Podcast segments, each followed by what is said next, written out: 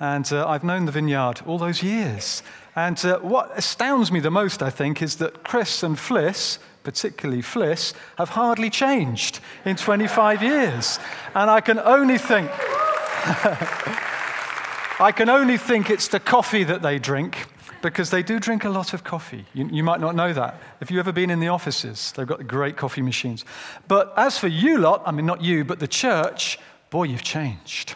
You've really changed. I've seen as a friend, as a, as a kind of a, a guest coming into the vineyard every month or two for over the last 25 years, you know, how you have developed and you have become a cracking church. I mean, you always were a great church, but you're really, seriously, a very good church. And I can't tell you how many people I recommend to come here neighbors, friends, people I bump into, people struggling, people wanting to know God, know God more. You're top of my list of recommended churches. So, St. Albans needs you.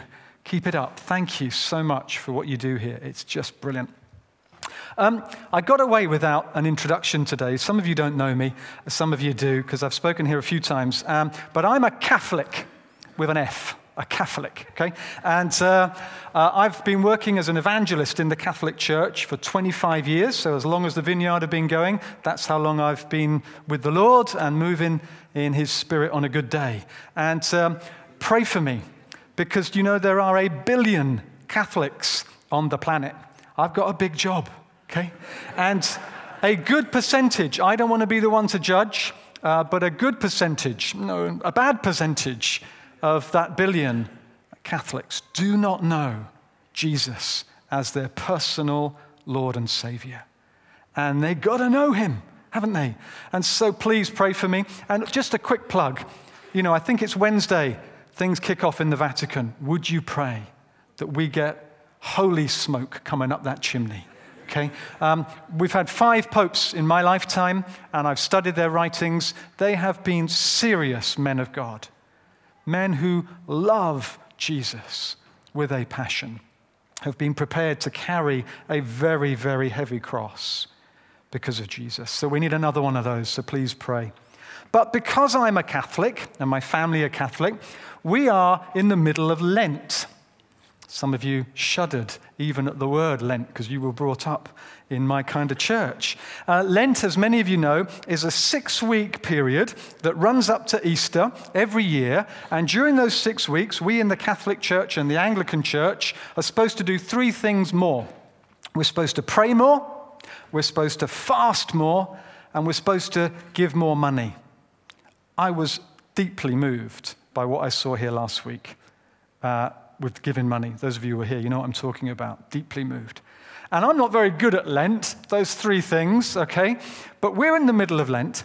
And as I was chomping through yet another bacon sandwich without ketchup the other morning, have you tried that?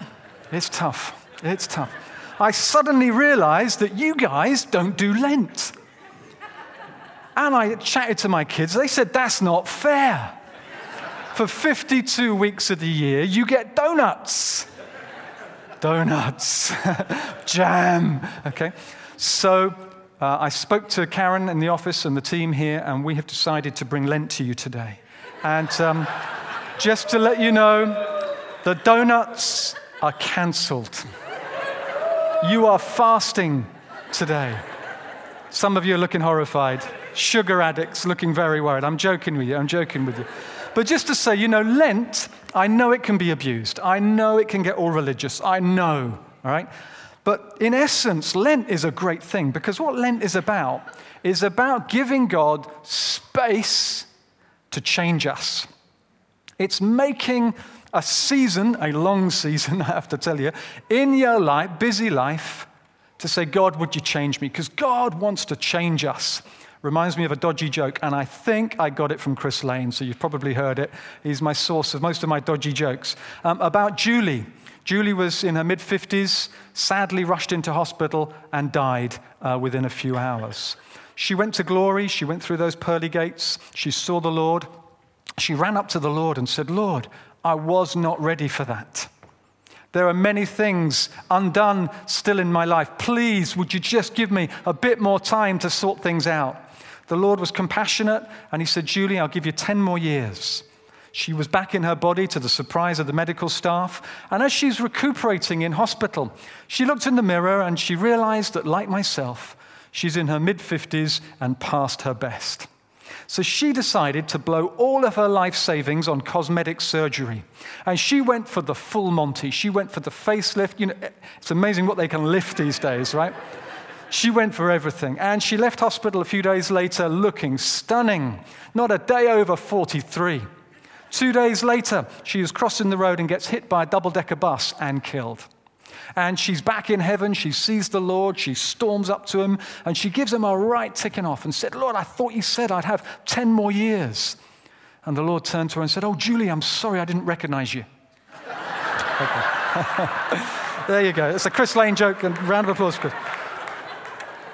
but you see, we've all got to change, haven't we? There's not one of you here that doesn't need to change. God wants to change us from one degree of glory to the next. I heard a wonderful story, I don't know if it's true or not, I like to think it is, of a little boy walking through the back streets of Rome. I love Rome, it's just a wonderful place. Uh, this was many centuries ago, and he stumbled across a famous sculptor working in one of those little piazzas. And the little boy sat down and was spellbound to see this sculptor working on a huge block of marble. And he chipped away, and slowly but surely, this marble turned into a beautiful elephant. And at the end of the day, the little boy ran down the road after the famous sculptor and said, Excuse me, sir, but how do you do that? And the sculptor turned and said, Son, it's easy. Every bit of marble that doesn't look like an elephant, I chip it off. And you know, the Holy Spirit is the divine sculptor and you are that block of marble. And the Holy Spirit wants to chop off you, chip off you, every bit of you that doesn't look like, think like, love like Jesus, every bit of you that doesn't reach out like Jesus to the people around you, every bit of you that doesn't give like Jesus. The Holy Spirit wants to chip that off. You know, if you want a blueprint, of what that sculptor uh, is working on for you. This is what he wants you to look like. In fact, the whole of the scriptures, but let me just pick on one little blueprint. I know you know it. Some of you have had it read at your weddings. And it comes from Corinthians uh, 13, 1 Corinthians 13. This is the blueprint for your life. Love is patient and kind. Love is not jealous or boastful or proud or rude. It doesn't demand its own way. It's not irritable. It doesn't keep record of being wronged. Love never gives up. Love endures even through dire circumstances. That's what God wants you to look like and me to look like. But you know, every little bit of marble that he chips off is actually called sin. That three letter word it's a horrible word, really, isn't it? It's not very PC these days, although Rick has mentioned it already this morning. But rarely do we hear that word mentioned. You know, it's been airbrushed out of our culture, hasn't it? We don't talk about sin. We don't like talking about sin. We say we have uh, psychological flaws or we make mistakes. You know, we slip up occasionally. It's not PC. I, I read um, only this week somebody important saying that, you know, in today's culture, we fear many things, but we no longer fear sin. Somebody else important wrote that so often we treat sin like strawberry cheesecake when we should be treating it like a rattlesnake. Because sin kills us, sin is horrible. Sin strangles our relationship with a loving, passionate God. Sin strangles our relationships with each other. And ultimately, it strangles our very selves. You know, God hates your sin. Listen, I'm so sorry to be doing this to you. I really am. I had a lovely little talk lined up for you. I really did. A Mother's Day talk. It was great. And I'll come back another time maybe. But I felt nudged just to share on this topic. Forgive me if I got the wrong nudge. But um, God loves you. The Father loves you passionately, but He hates your sin. It turns His stomach my sin offends the Father. It grieves the Holy Spirit who lives in me. That's why in the New Testament, 238 times, the Lord speaks to us about sin. You know there are 13 different words to describe sin in the Bible? Four in the Old Testament in the Hebrew, and there are nine Greek words describing sin. God comes at this from every angle. And I did a bit of a Bible study on those nine Greek words. It was harsh, I tell you. You know, and I kind of dodged the first one, kind of, that's not me, you know. And then I dodged the second, third one, I was nailed, busted. And it went downhill from then on. I'll tell you the one that got me. One of the Greek words for, uh, for sin is missing the mark. And it comes from archery or darts. I'm playing darts with my boy at the moment. But it comes from archery. When the arrow misses the bullseye, it's missing the mark. And one of the descriptions of sin is that when you and me miss the mark in our relationship with husband or wife or partner, when we miss the mark in our relationship to our parents or our children, when we miss the mark in our work environment, when we miss the mark in our prayer life, when we miss the mark in our financial life, our sexual life, our, our eating, our socializing, our speaking, when we miss the mark, that is sin. Ouch.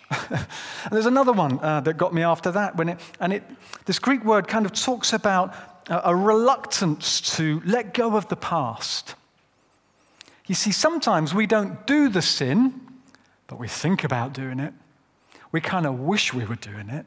You know, we kind of hang on to, to ways of thinking from pre Christian days. And you know, the past has a nasty habit of catching us out. Uh, this is true story. My brother in law uh, works with addicts, and he was working up in London. He's Italian and uh, was visiting a, an Italian drug addict. And uh, he spoke, he spoke to my wife. He said, know, I went to see this guy, and there was this really dodgy geezer sitting in the living room in the shadows, didn't say a word. Now, my brother in law's Italian, he's used to dodgy geezers. And he, you know, he just thought he really, he really wasn't like, there was something really dodgy about this guy. The next week, my brother in law read in the Evening Standard front page uh, Mafia hitman arrested in East End of London. And he saw the picture, and it was him. Couldn't believe it. This was the guy. And this guy had been on the run for three years. He was, he was a nasty piece of work. And you know how Interpol caught him?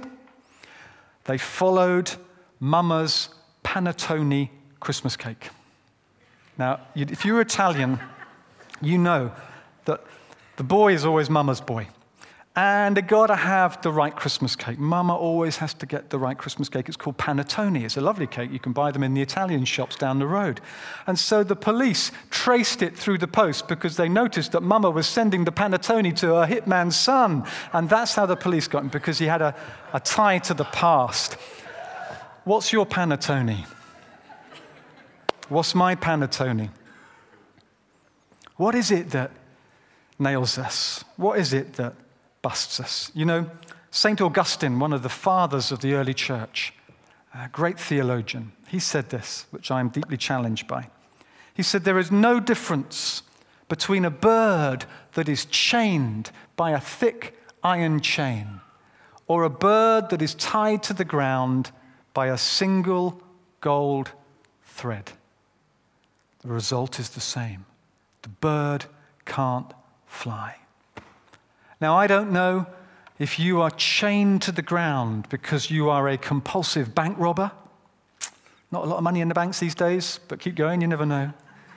Or whether you're tied to the ground by the single gold thread of irritability, impatience, control, pride, cowardliness. I'm describing myself now, okay? I don't know if you're tied to the ground by the chain or the cord, but the result is the same. We can't fly. We have been created to fly like eagles. We've been created to fly through life to the full, as it were. That's God's plan for you, and that's God's plan for me. And yet, so much of my life, I'm grounded and I'm sick of it. I'm sick of it. I need help. You need help. I need rescuing. I need freeing. I need saving. And that's what we're about here, isn't it? John 3:16, we know that beautiful scripture. For God so loved the world that he sent his son to free the birds. It doesn't say that, but it should do. Jesus, what a man. Jesus of Nazareth. The world has never seen anything like that man culture has been shaped by that man who walked on this planet 2,000 years ago, 2,000 miles away. He healed the sick, he raised the dead. People went days on end without food just to be in his presence. He was so charismatic. He was the holy man. But I'm telling you that that wasn't enough for you and me to fly for Jesus to be a holy man, in fact, just makes matters worse. Because if you try following a holy man, you just feel even more lousy about yourself, don't you? If, you? if you see this guy flying around and you can't get off the ground to be like him, how does that make you feel? That's not what Christianity is about. I'm going to show you a DVD. If you've got kids in here, it's quite shocking. I'm sorry, I thought they'd all be out. It's not 18, but um, maybe we could just watch it. This is what set the birds free. Okay. Thanks, guys. That was not an accident. That was not a rip-off. That was a pre planned rescue operation for you and for me. You see, the reality is, Scripture clearly tells us that we cannot DIY our way out of sin. We can't free ourselves. We're trapped. We needed help. Jesus, on that cross, poured out a supernatural cleansing agent for you and me. The most precious, the most powerful substance in the universe was poured out on the cross the blood of Jesus. The blood of Jesus is pure, it's God's life poured out.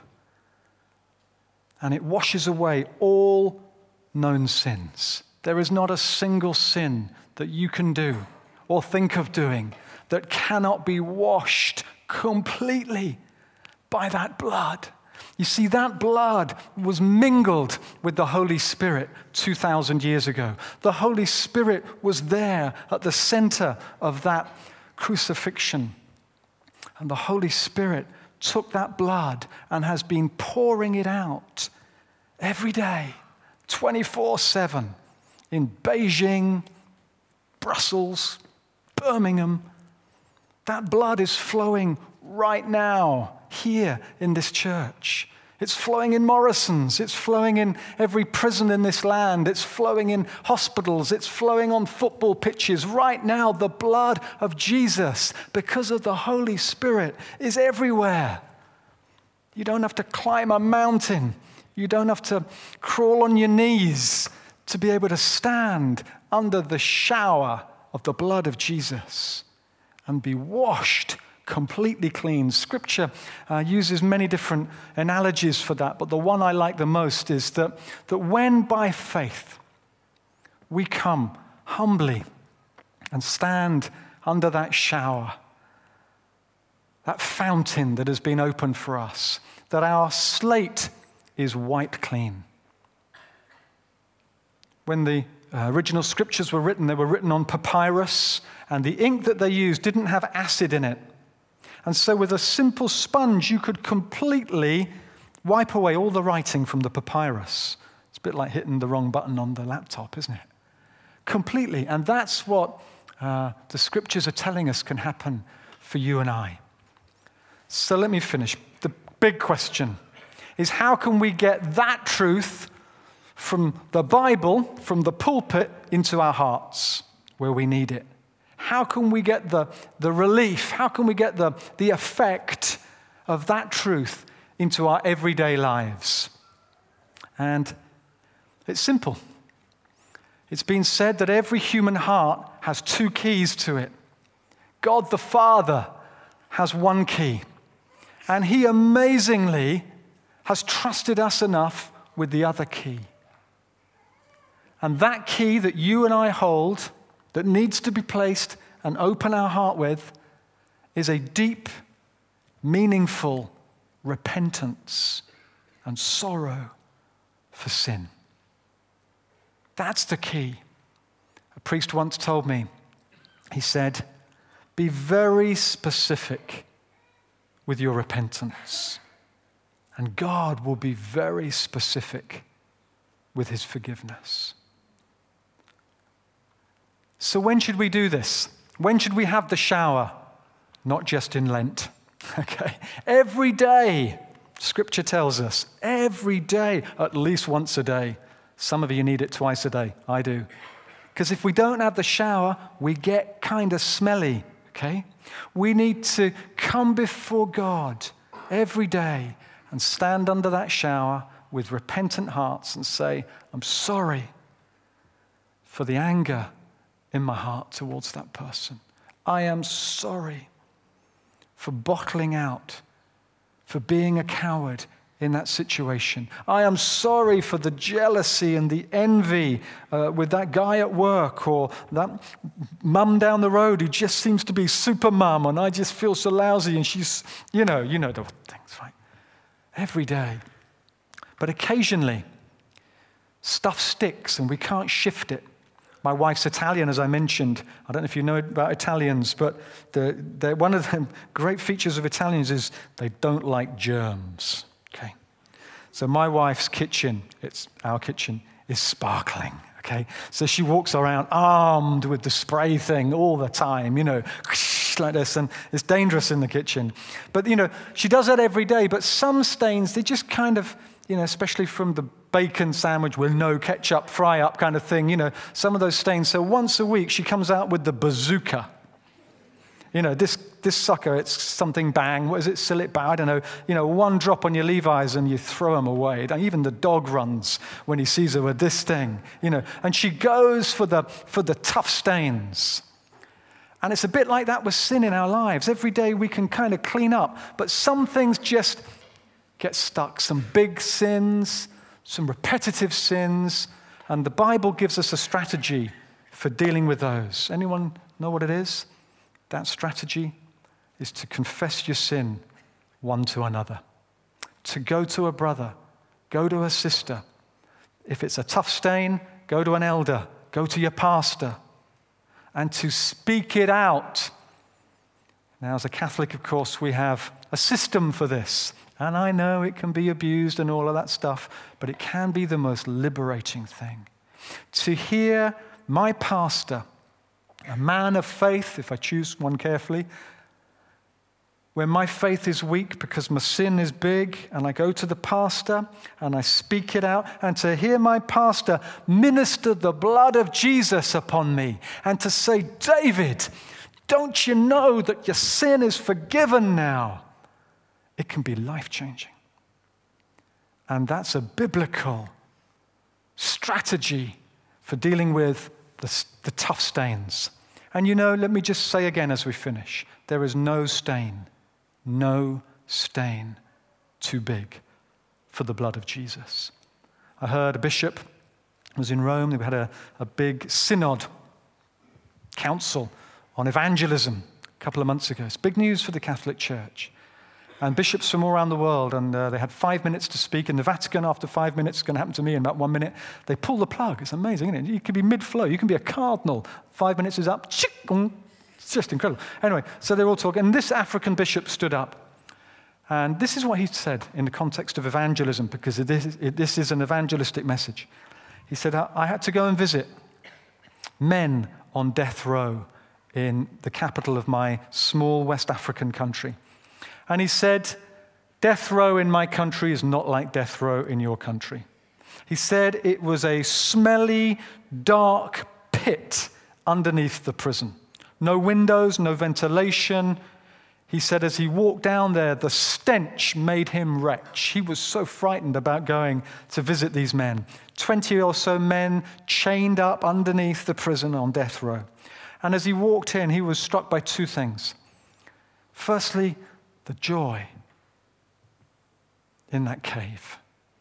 And then he noticed that many of them had rosary beads around their necks. And his heart sank. He said, Oh, no. why is it that prisons are always full of Catholics? you know, because it's true, they are. And, he, and he mentioned this to one of the prisoners there. And this is what the prisoner said. He said, Bishop, he said, We weren't Catholic, we weren't Christian when we came in here. But there were two Christian men, happened to be Catholic, who introduced us, who witnessed to us about the loving mercy of God the Father. And these men were approaching death, having done some dreadful things, no doubt, with peace and with joy because of the blood of Jesus. Shall we stand? Sorry to do this to you. You'd have much rather had a Mother's Day talk, wouldn't you? I'm only sorry. Let's just stand. The band are coming back. I just thought some of you need a shower. Okay? I'm not being rude. And uh, might be a while since you've had a shower. Maybe some of you have come here today and you never had a shower, this kind of shower. Maybe you're just checking out Christianity. Well, I'm sorry if I threw you in the deep end today, but that's the bottom line. That's why I'm a Christian. It's not so I can give up ketchup. It's not so I can go to church on a Sunday and drag the kids who don't want to go often. That's not why I'm a Christian. I'm a Christian because of that. Because I have experienced incredible freedom in my life. I was an addict myself and uh, done a lot of terrible things. Still do a lot of terrible things. And yet, that blood, day after day, week after week, washes me. I'm just going to invite the Holy Spirit. Maybe just close your eyes just for one minute. Let's invite the Holy Spirit, the sculptor, to come and just to convict us lovingly. If there's anything that we just need to say sorry to God for as we worship in this last song, Holy Spirit, would you come? We invite you. We open the book. We open our hearts. Would you show us if there's anything you want us just to be clean from today? Come, Holy Spirit, now. Come, Holy Spirit.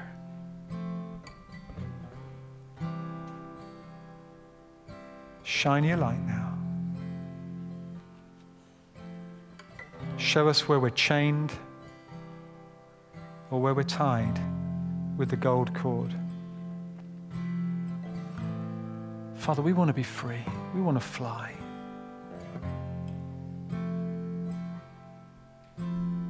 We want to fly, Father. Release the bird. Release the birds, Father. Okay. We're going to sing Majesty. It's a beautiful song. Sing, talks about the blood. We're going to sing about the blood. And just invite you, just if something came to mind in this song, just give it, give it to Jesus.